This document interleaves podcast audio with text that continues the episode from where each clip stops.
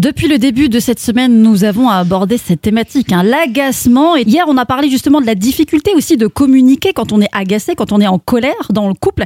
Et je sais aujourd'hui, Chantal, que vous avez de très bons conseils à donner à tous les couples qui nous écoutent. Oui, j'aimerais examiner avec vous des attitudes constructives permettant de tordre le cou aux agacements.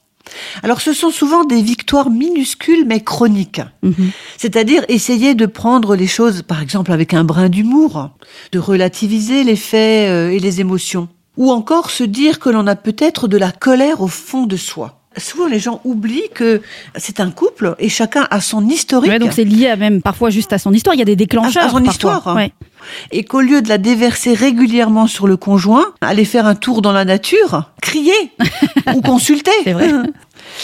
Autre petit conseil, faire retomber l'émotion et s'asseoir face à face pour discuter sereinement avec quelques principes simples. Laisser parler l'autre sans l'interrompre. Le Oui. laisser terminer sa phrase. Ne pas nier ses sentiments ou ses souffrances. Ne pas dire mais non mais c'est pas vrai ce que tu dis. Tu t'es pas vexé quand j'ai dit un truc contre ta mère. Tu l'as pas mal pris comme ça. Mm. Eh ben si, parce qu'il relate des choses qui lui ont fait mal. Mm. Et puis écouter l'autre avec empathie. L'empathie du couple est très importante. C'est-à-dire que je t'écoute, je me mets un peu à ta place, je comprends que tu souffres. Mm. Il ne faut pas oublier qu'on aime l'autre. On disait dans la semaine que l'autre devient momentanément notre adversaire. Oui. C'est dommage. Bah oui.